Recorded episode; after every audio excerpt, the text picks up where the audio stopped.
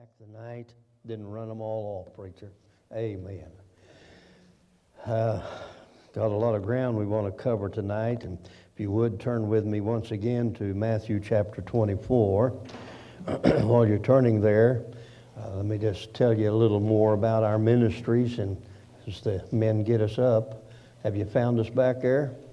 All right. Again, 1980, I was the associate pastor. In 1981, I became the pastor of the church in Duncanville, which is a suburb of Dallas. And uh, our pastor was a, a great man, uh, but he did not believe in dinosaurs. He believed dinosaurs was nothing but a bunch of plaster Paris hanging on a wire to prove evolution. And uh, so Dr. Carl Baugh came and held a meeting for us and took him down to the river and uncovered a dinosaur track. And uh, he said, Well, that looks like an overgrown chicken track. and uh, so he coined the term uh, Chickosaurus. And uh, so uh, a few months later, we decided to have an archaeological dig. And it was during that week on a uh, Tuesday, a Wednesday afternoon, that um, I grew up on the farm and in construction work. So I got the, I got the title of being field supervisor of archaeological digs. And that just simply meant you got all the equipment together, uh, you run the heavy equipment and all that kind of stuff. And so everybody was gone but one of my teenage boys. And uh, uh, we decided we would move another rock and get it ready for the next day's excavation. And that afternoon, uh, God allowed us to uncover uh, the first human footprint. And from that point on, we've uncovered over 100 human footprints interlaced without many different dinosaur tracks. Uh, some of the discoveries that we've made uh, uh, have been absolutely mind blowing. Uh, most major universities have never found their first pterodactyl.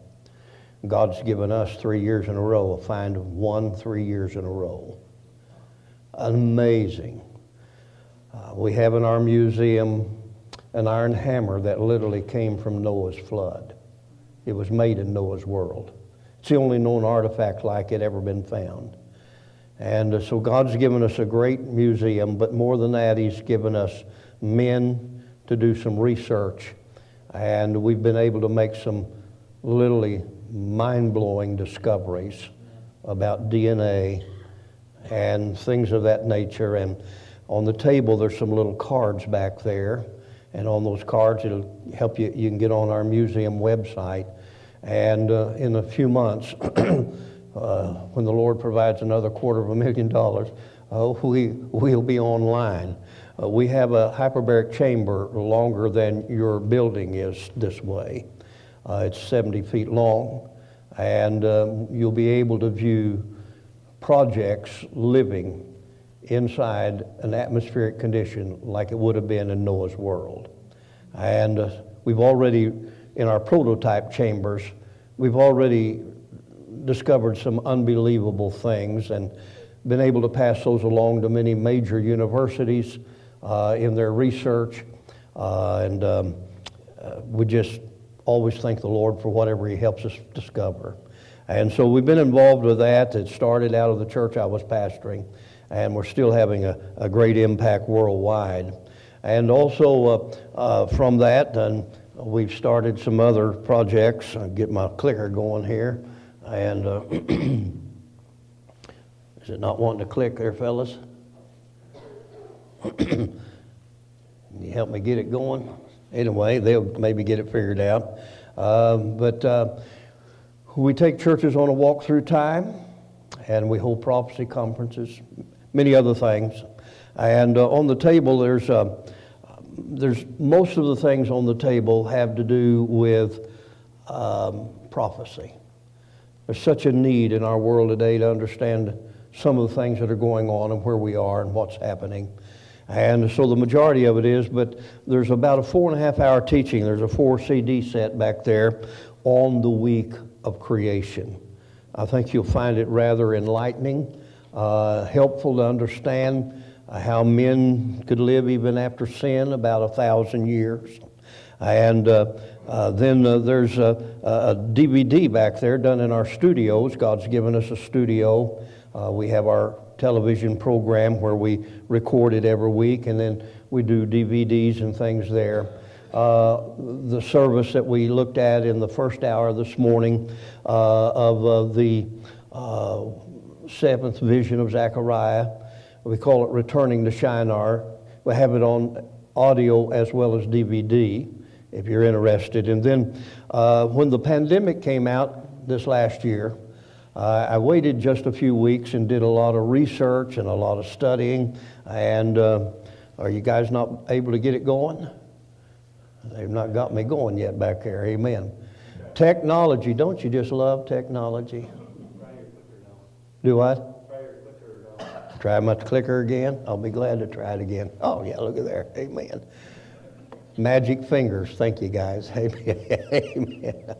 Uh, I try to always humor and be as nice as I can to those in the sound booth.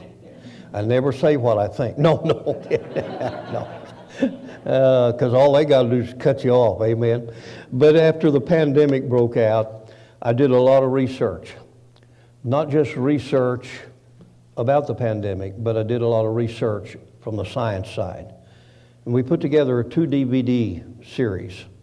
Um, I think we've placed almost 1,800 of these so far. But the first DVD is on the science.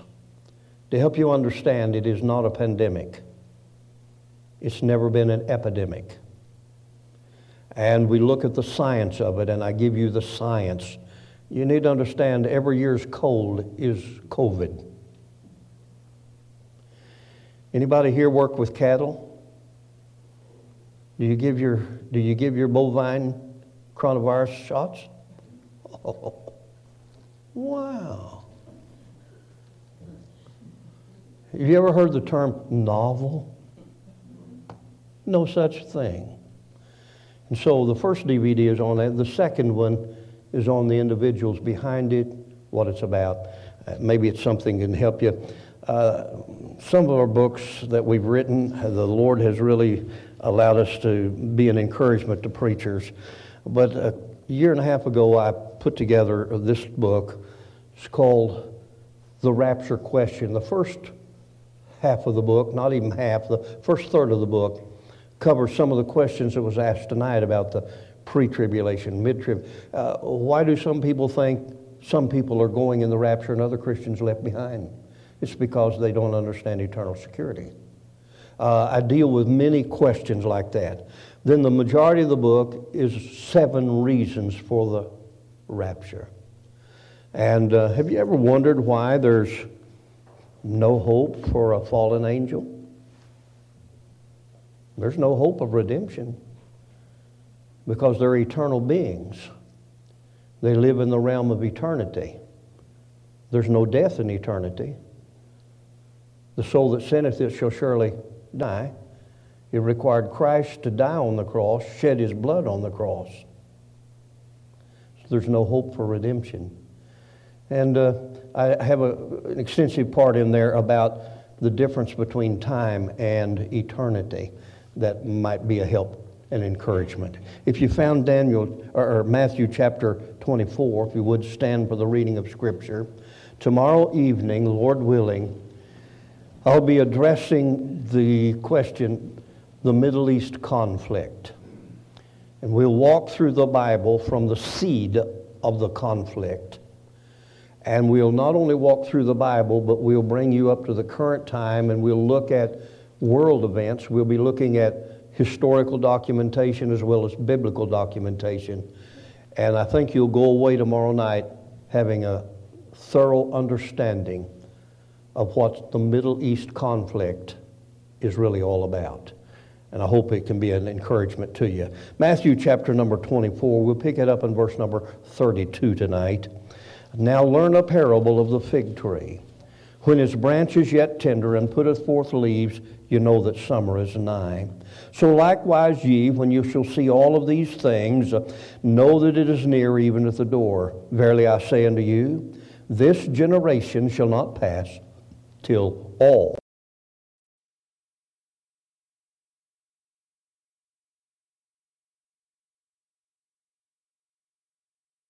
Or knoweth no man, no not the angels of heaven, but my Father only. But as the days of Noah were, so shall the coming of the Son of Man be.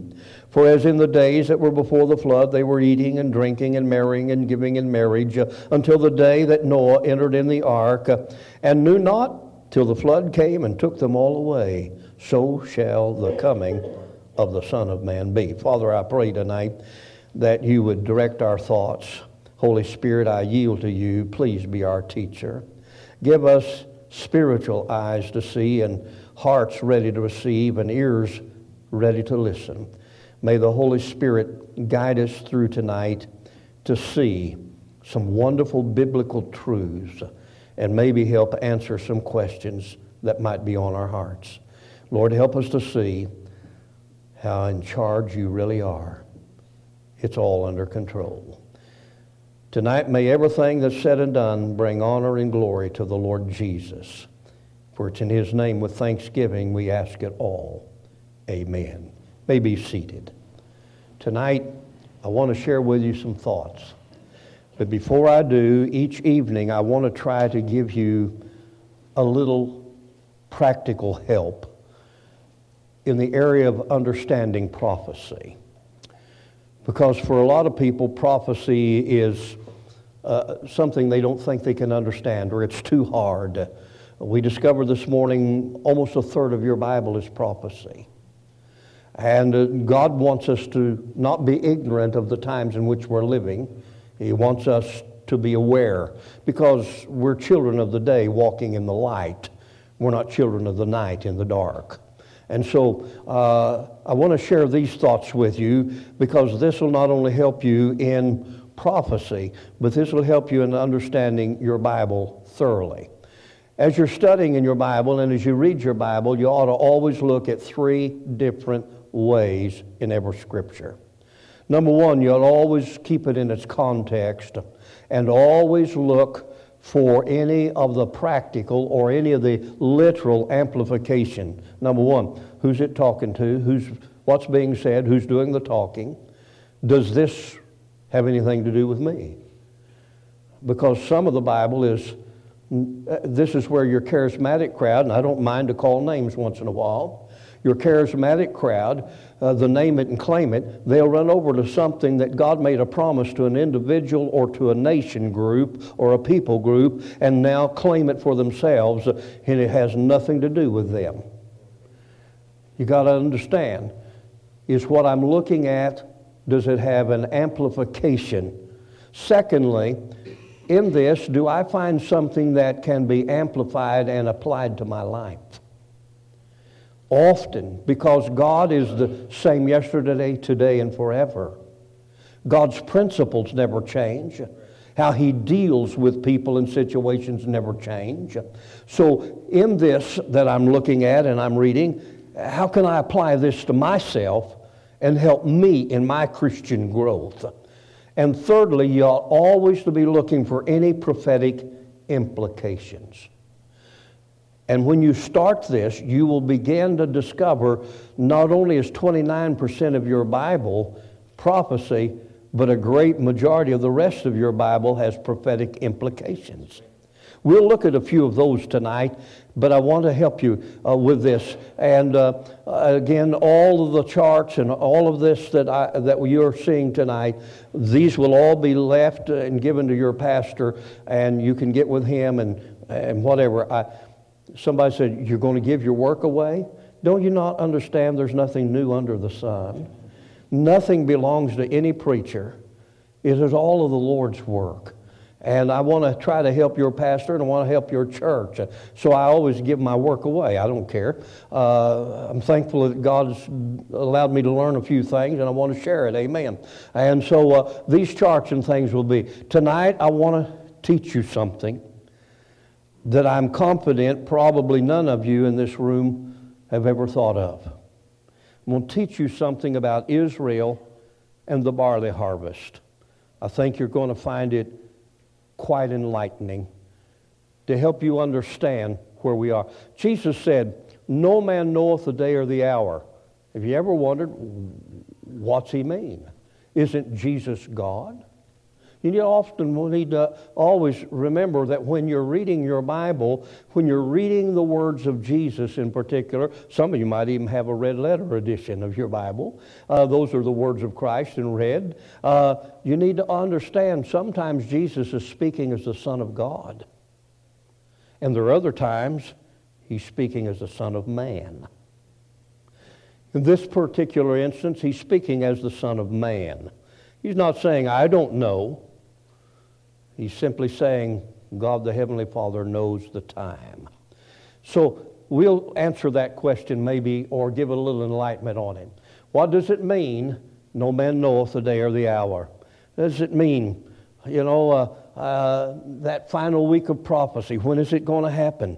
When's the rapture going to take place? I don't know, but he gives us enough signs to know. Hey, by the way, the signs aren't for you. The signs are for the Jews. I don't think God minds if we eavesdrop on his conversation to the Jews. And uh, because what, what he's having with the Jews, he's telling you the stage is getting set for the tribulation. That means we're going to be out of here before that stage plays out. And uh, these are exciting times that we're living in. Matthew 24, he said, But of the day and hour knoweth no man, no, not, no, only my Father. And so, uh is there a direct relationship between the seven feasts that God established for Israel? Is there a direct relationship between those feasts and the first and second coming of Jesus Christ? I think they are directly related because Jesus fulfilled the first four feasts to the day, to the letter. And uh, so uh, Israel is symbolized in prophecy many different ways. We just read a passage in the Olivet Discourse. The fig tree is Israel. I think probably all of us already understood that. Often, your Bible, and if you don't understand it, I, I, I have a whole lesson or a message on it called the fig tree. Uh, and so often, the, the terminologies that are used in prophecy, like we discovered this morning, trees are always used prophetically, symbolic of nations. And so it is with the fig tree. The fig tree is talking about Israel. Luke's account says, and all of the trees. In other words, the border nations. All of them are being set. Um, they're already there. And so then often it's referred to as an olive tree. Sometimes they're looked at the grape. Sometimes they are seen as the vine. Sometimes the terminology, they're even called Babylon. And then there are times when Israel is called the woman. We saw that in the first session this morning. And then barley. Barley. You know the story. Gideon's getting his courage built up. God's called him to lead an army against the Midianites, and, and uh, man, he's got 32,000 of them, and God said, You got too many. You know the story. And he said, God, have you not looked over in that valley? 32,000 and an innumerable host. God said, Yeah, and here's the test. You know the story. He finally gets him down to 300. And God said, That's just about the right size army. This way I'll get all the glory and you get none. Amen. And so, uh, you know the story. And so uh, uh, he's finally had the fleece and it's wet and then it's dry and all of the things that he's gone through. He's still a little intrepid, and I would be as well. Whew, man, alive, that's a host over there. The Lord said, Here's what I want you to do tonight. I want you to slip up on top of that hilltop. And God had it planned. Here's what God planned. And when Gideon was come, and behold, there was a man that told a dream unto his fellow, and said, Behold, I dreamed a dream, and lo, a cake of barley bread tumbled into the host of Midian, and came into the tent, and smote it, and it fell, and, it, and overturned it, and that the tent lay along. And his fellow answered and said unto him, this is nothing else save the sword of Gideon and the, the son of Joash, a man of, a man of Israel. For into the, his hand hath God delivered Midian and all of the host. And it shall be, uh, and it was so when Gideon heard the telling of the dream and the interpretation thereof, he worshipped. And he returned into the host of Israel and said, Arise, for the Lord hath delivered unto your hand the host of Midian. You see, he recognized what the Midianites recognized that the barley was symbolic of Israel. So the dream was a barley loaf come rolling off of that hill. They had no idea that God had uh, Gideon up on top of that hill. And they said, Man, it destroyed our tent. Uh, and, and, he said, This is none other than the sword of Gideon. This is Israel. Oh, they're going to destroy us. So he went back and told his fellows, God's already given us the victory. So barley is used symbolically of Israel. so stick that in the back of your mind. We'll come to it again. The feast that God set through Moses, God gave Moses the feast seasons and said, Here's what I want you to do. I'm going to take your seventh month, make it the first month, and all of the things that I'm going to do. And so you have these spring feasts here. Uh, you have uh, Passover. Then it begins unleavened bread the next day. Then the first day of the week, which would be Sunday, uh, that follows Passover, is First Fruit Sunday. And then you have the wheat harvest, which is Pentecost. Jesus fulfilled all four of those to the exact day. He was on the cross, He was the Passover. While the lambs were on the pit, burning and roasting for Passover, Jesus was on the cross. Then they began unleavened bread. Jesus is without sin. Then, first fruits Sunday, that's what we talked about earlier. Jesus was the first fruits of them that slept. That's Resurrection Sunday. I know sometimes we call it Easter, but you need to understand Easter's a pagan holiday. It's never been worshiped. It's never been a part of the church. You realize for the first two centuries of the, of the local church ministry, from the time Jesus started the church uh, until the third century, did you know the church never, ever practiced Easter? They always participated in Passover because they understood First Fruits Sunday, Resurrection Sunday.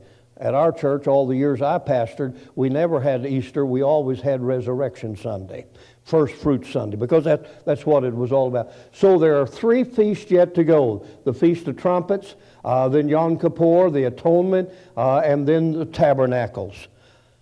Jesus fulfilled the first four feasts of the day.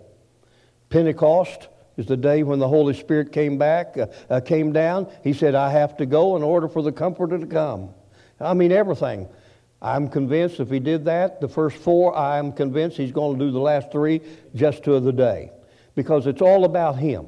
And uh, so uh, you have three major harvests uh, in Israel. You've got, the, you've got the harvest in Israel. You have the first one, which is barley. Barley is always the first thing to harvest.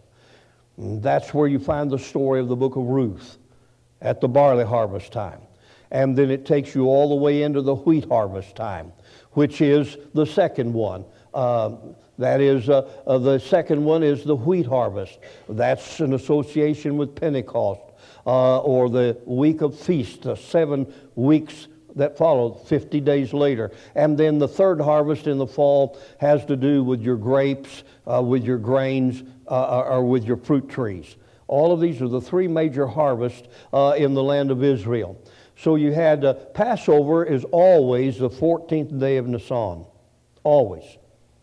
Ironclad. No ifs, ands, or buts about it. You can mark it down on the 14th day, you are going to have Passover. It begins because on the 10th day of Nisan, you are going to select your lamb that you're going to offer and you're going to eat on Passover on the 10th day of Nisan.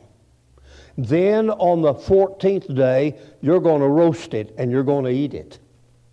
Because the 15th day begins every time it is going to begin the week of unleavened bread. And the first Sunday following Passover is always going to be the 17th day. It is always going to be First Fruit Sunday. Without fail. God said this is set in stone.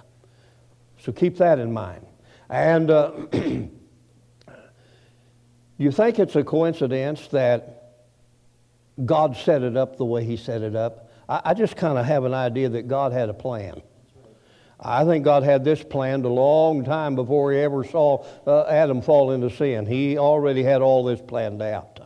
And so, uh, if He fulfilled the first four spring feasts, uh, w- will He not fulfill the fall feast in His second coming? I am just dead level convinced He will. I, I, hey, the rapture could take place at any moment. It really could. But I am thoroughly convinced it's going to be in the fall myself. I think it's going to be in the fall. Uh, that's when the Feast of Trumpets is going to be. And uh, on the seventh day, they're going to blow that trumpet seven times. I, I, don't know what day it may be. He said, No man knows the day or the hour. And, uh, but anyway, uh, it must be a God ordained plan and a purpose. Uh, we'll not take, a uh, preacher will have these. Uh, these are the times whenever all of the harvests take place in Israel. And so, you know the story of Ruth. Uh, Ruth is the, she's the Moabitess daughter in law of Naomi. Naomi and her husband and two boys went over into Moab. You know the story. And while she's over there, a few years pass, uh, and uh, her daughter, her, her, sons marry two daughters of the Moabites, uh, and uh, then her sons die and her husband die, and finally she hears that there's how there's bread in, in, in the land again. Well, that's what Bethlehem means, a house of bread. And so uh, she's going to go back. And Ruth said, Well, I'm going with you. And she said, uh, No, you need to do like your sister in law has done. You need to stay with your family. And she said, No, because your God's my God. Evidently, Naomi done a pretty good job of sharing her, her, her God and the relationship she had with God with her daughter in law, Ruth. Because Ruth said, No, your people's my people and your God's my God. The book of Ruth is a rich book. If you've never really studied it, you, it, the book of Ruth is all about the work of the kinsman's redeemer. It's all about redemption. And it's a perfect picture of what God has done for us in the redemption plan and saving of our souls.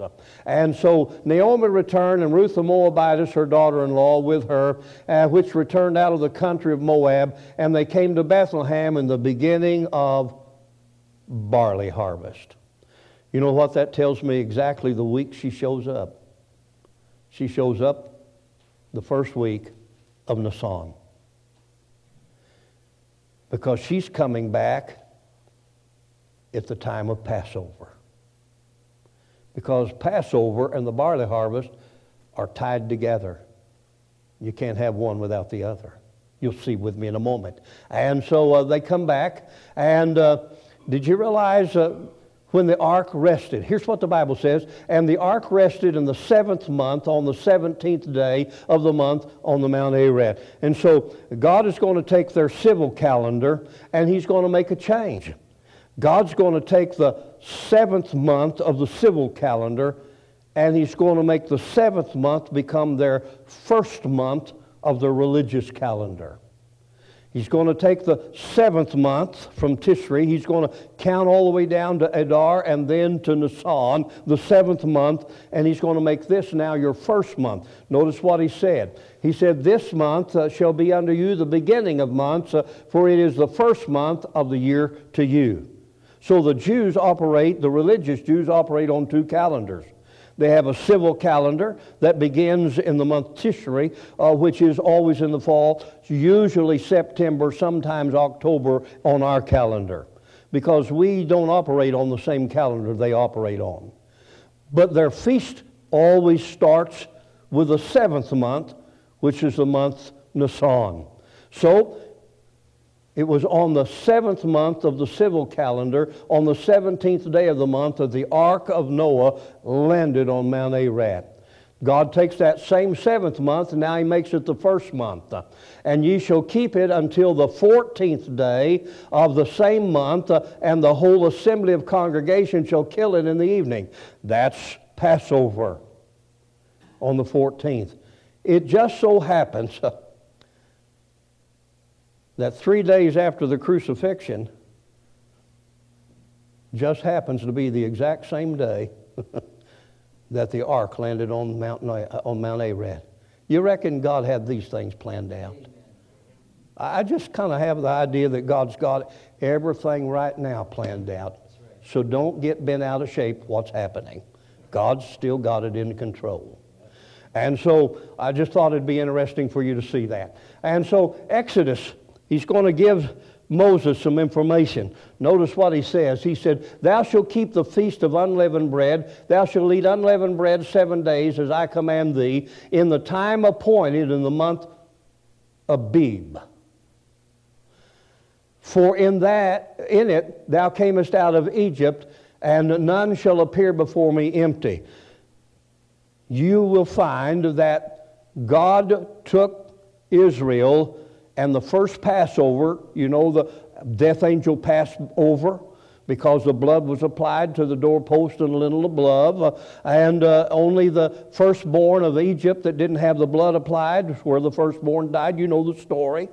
And so uh, uh he said, uh, This is the month Abib. You say, Well, I thought it was the month of the song. Well, Notice what he said in Deuteronomy. Observe the month of Abib and keep the Passover unto the Lord thy God, for in the month of Abib the Lord thy God brought thee forth out of Egypt by night. The question is, what should it be called? Is it Abib or is it Nisan? Is it one and the same? It's the same month. What is it all about? In Esther, it says, in the first month, that is the month Nisan, in the 12th year of Ahasuerus, uh, they cast pur. You know the story. Uh, uh, Haman's casting pur. They're trying to figure out what day can we kill all of the Jews on. That's what Naaman was trying to do. He, he even got the edict from the king, you know, uh, that on a certain day they were going to slay all of the Jews in all the Persian kingdom. But God uses Esther. You know the story. And uh, Haman ends up getting hung on his own gallows. His wife gave him pretty poor advice because it was his wife uh, who told him, You need to build a gallows and hang Haman on, hang Mordecai on it. She didn't realize she was having him build his own death. Amen. Uh, so, guys, be careful what your wife tells you. No, wait a minute, that's not what I meant. so, it's called Nisan. Same month, but a different name. Well, there's a reason for it. As long as Israel had a tabernacle and a temple, it was called Abib. But once there was no temple, God uses the name Nisan. Why is it? They're not in their land and they don't have a barley harvest to guide them. So God says, here's what you do. You call it the month of Nisan. You say, why is that important? Well, remember once again, you have these harvests in the springtime, and then in the fall you have these. Now, the word Abib means to be fully ripe, ready for harvest. That's why it was called the month of Abib. While they're in their land, they're able to look at the barley harvest. When is it ready for harvest? When is it fully ripe and ready for harvest? They had that while they were in their land. So, since the month of Passover uh, as Abib is in the reference to the barley harvest being full and ripe and harvest, so that's what it's all about. And so, the growing seasons are governed by the sun. Are you going out and plant corn tomorrow? Not hardly. This isn't the season to plant corn. Why? Because we got to wait until our movement in constellation brings us back into springtime in relationship to the sun. So, when God in Genesis 3:14 or uh, 1:14, when he made on day number 4 the sun and the moon, he said he made them to govern for times and days and seasons and years. He said, I put them up for signs and days and years to mark them. They are to rule the day and to rule the night. Did you realize the night light from the sun literally rules your DNA in your body? It's the frequency of moonlight. We talked about it at lunch today. It's the frequency of moonlight, which is 528 hertz. The frequency of moonlight is what triggers in your red blood cells the protein to cause your DNA to reproduce itself. Under the canopy, it was seven times greater uh, than it is in our world today. And uh, so these are up there. So the cycles controlled by the moon. The seasons are controlled by the sun, but the cycles of growth are controlled by the moon. When the moon is full, its, its pull, gravitational pull upon the waters, whether it's the water in a seed or the waters in the ocean, it is always, when it's full moon, I'm here to tell you have you ever heard about the Farmer's Almanac? Did you ever hear your grandpa say, We're going to plant our taters in the dark of the moon? Why? Because they needed a process of hardening and getting ready before the full moon had a gravitational pull on that seed so that the seed would have time to get itself ready to begin the process of growth. So, so the cycle of the sun governs the seasons, but the cycles from the moon governs growth. They work together. I mean, it's an amazing thing. Uh, um, man, creation's an amazing thing uh, to discover uh, God's work after Him. And so uh, the consistent realigning of the calendar, therefore, is necessary. You know, we, we, have a, we have to realign our calendar every four years. You know, uh, uh, the Julian calendar is only 364 and a quarter because every day is not really a 24 hour day. Your day is only 23 hours and 56 minutes and point oh oh whatever it is long. That's why every four years we have a leap day. That's what keeps us in alignment with the solar calendar because it's the solar system and the sun that's going to govern the seasons. That's why we have that's why we have to do that. Because if you let that go for about 50 years, all of a sudden you're you're trying to figure out how late it well, I guess it'll be June this year. Oh, I guess it'll be August before we plant this year. So that so it's it's the way to keep things in alignment with it. It's now the Jewish calendar is a lunar calendar and it's only 354 uh, and 5 eighths days of a year. Wow. You see, God set their calendar up by the, by the new moon. When the new moon comes up, it's a new month because the middle of the month is always full moon. That's how God set it up for the Jews. So their calendar is a lunar calendar, your calendar is a solar calendar. And uh, so uh, this means that uh, requiring them to have a leap year every three years. But instead, because they're 13 days short, that means that every third year they have a leap month and not a leap day.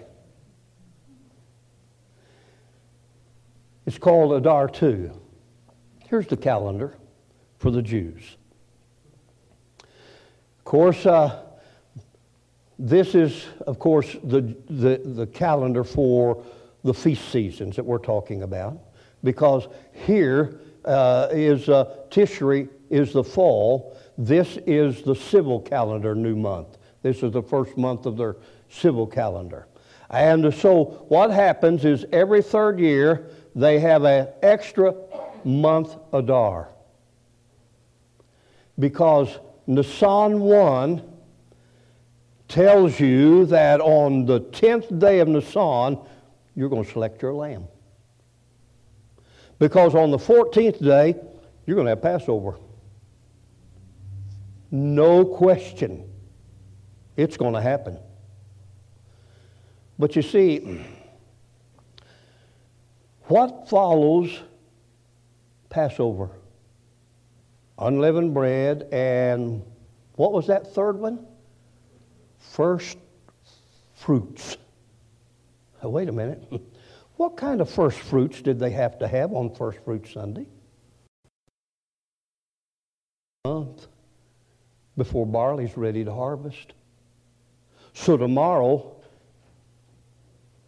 as it ends the month Adar, we're supposed to blow the trumpet at the first sign of the, of the dark of the moon. We're supposed to say and blow the trumpet. Tomorrow is Nisan. Get ready. Passover's coming. But we can't because there's not any barley to harvest.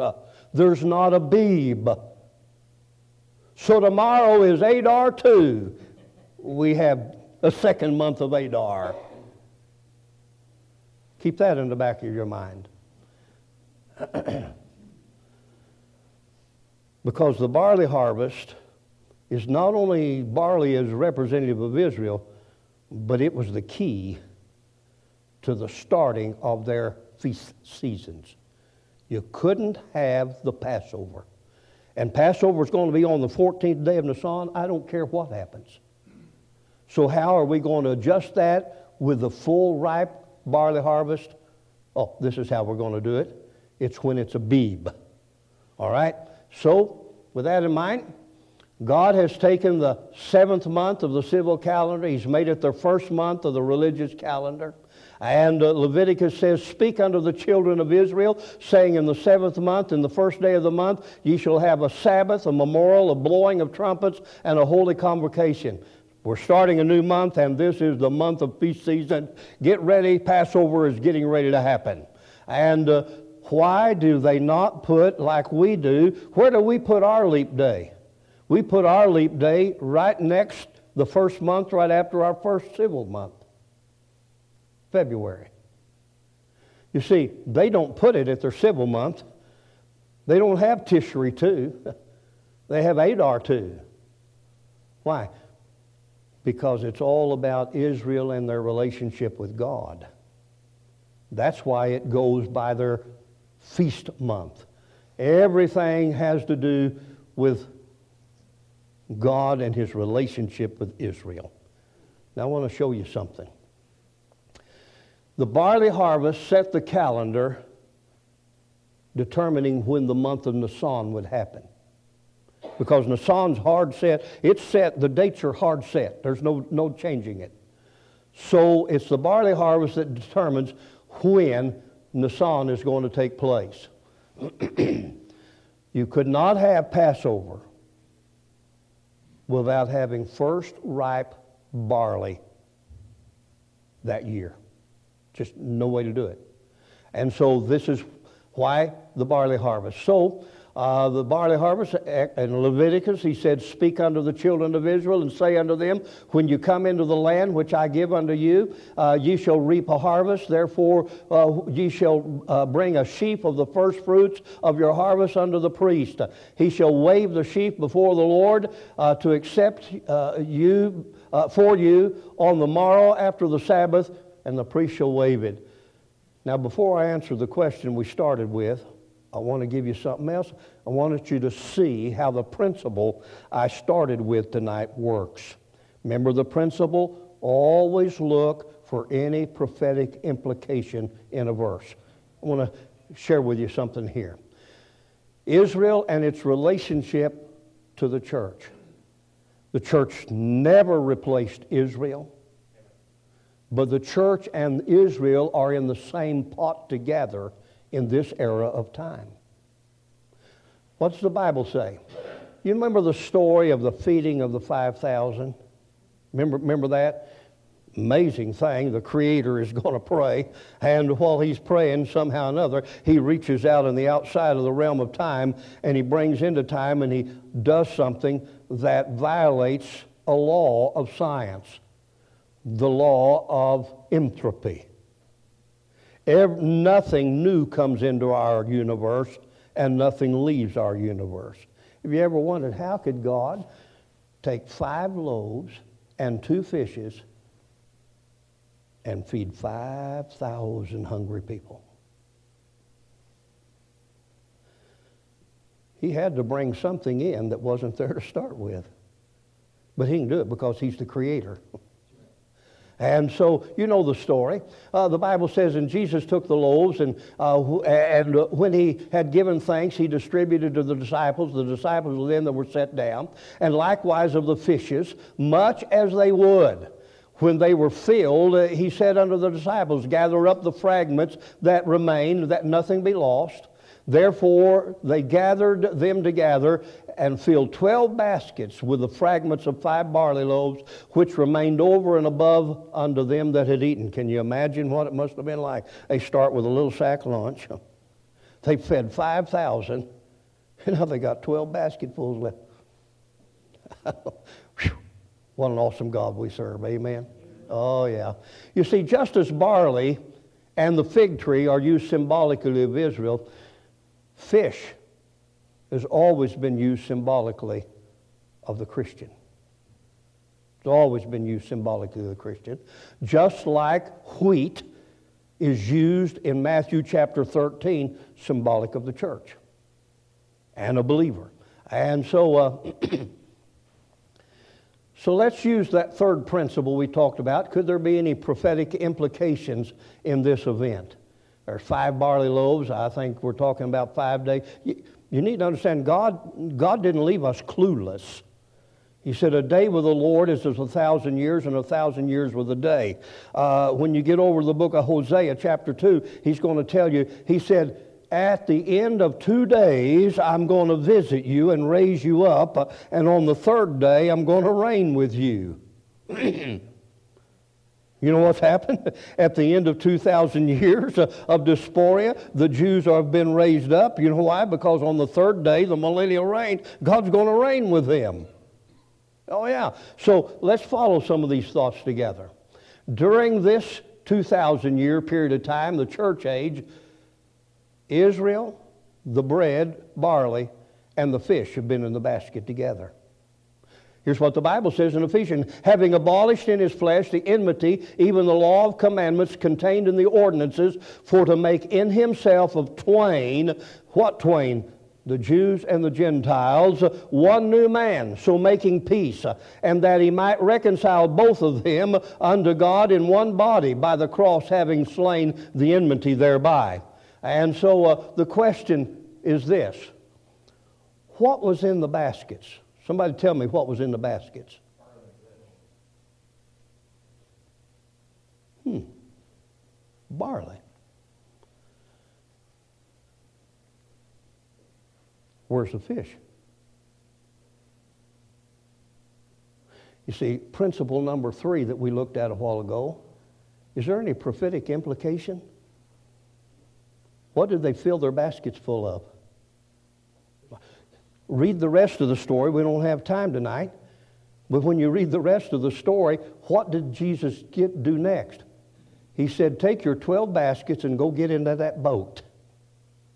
And they went out into the sea. He went up on a mountain to pray. And while they were in the sea, a great storm came upon them and they were about to sink. And they have rowed all night long and it's about to sink when all of a sudden they look over and is that Jesus walking on the water?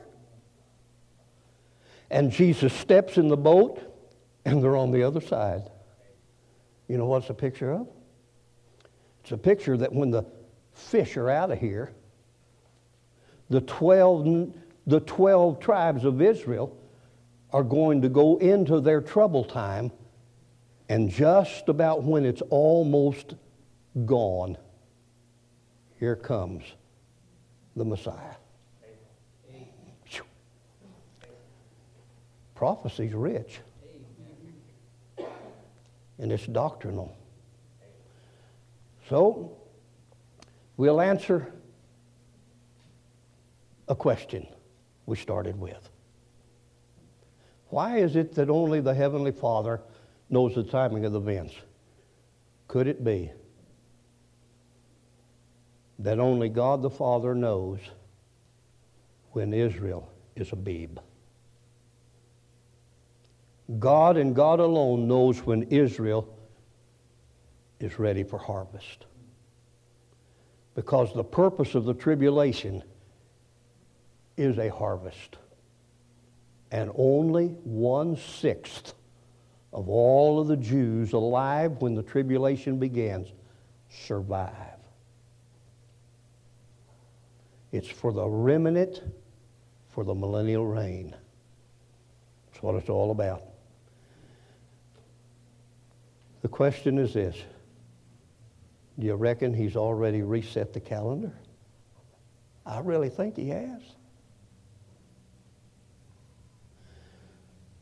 He said it's when it's Abib, when it's fully ripe for harvest.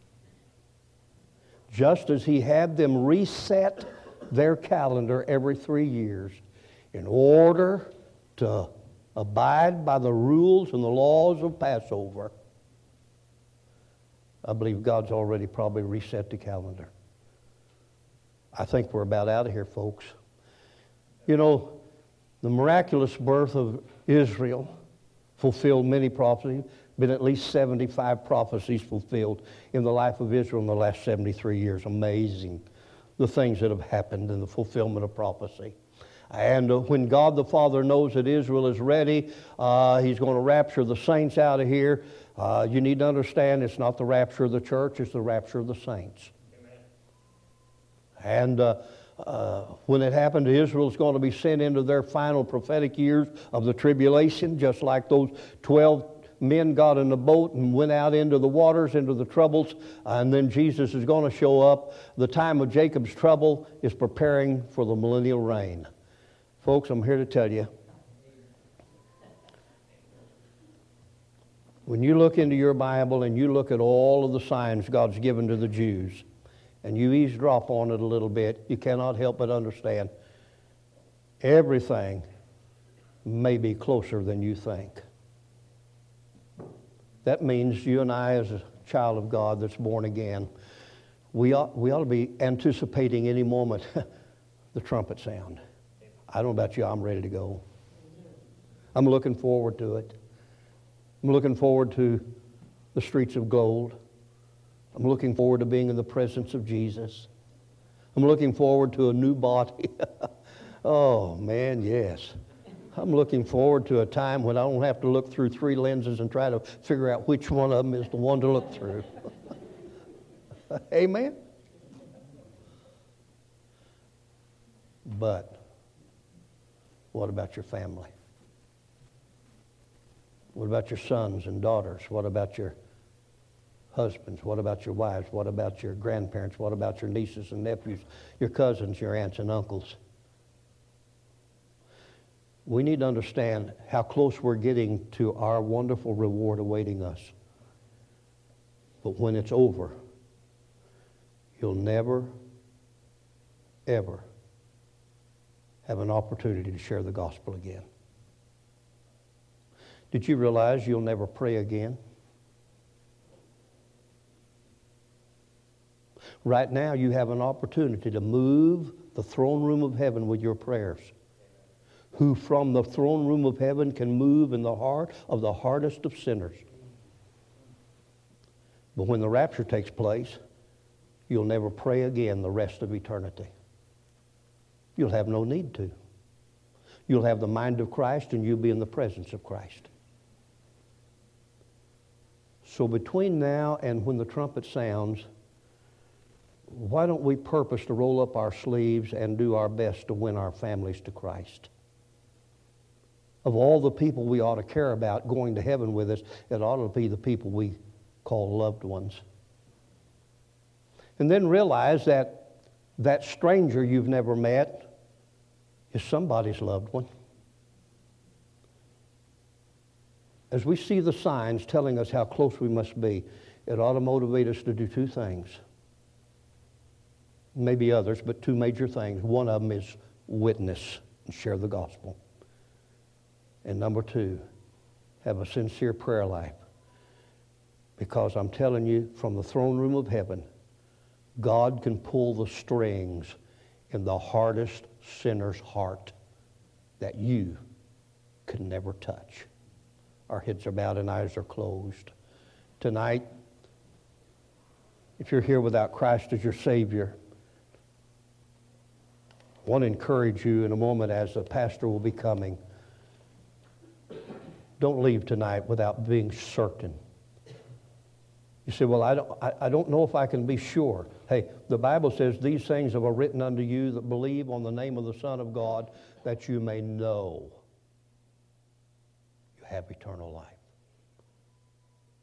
It's not based upon how I feel about it, it's based upon what I have done in believing and receiving Christ as my Savior. There's been a time when your name was written in the Lamb Book of Life of Heaven, it'll forever be written there. But tonight, if you have loved ones without Christ, in the invitation time, I'd encourage you to come tonight and ask God, give me wisdom, give me courage, give me enlightenment, give me opportunity, please, to share the gospel while there's still an opportunity. Let's stand, please. Father, I pray you'll bless this invitation. As the pastor takes it, please move in our hearts. God, help us to see. It's pretty obvious. You brought Israel back in her land. You've got everything lined up, ready to go.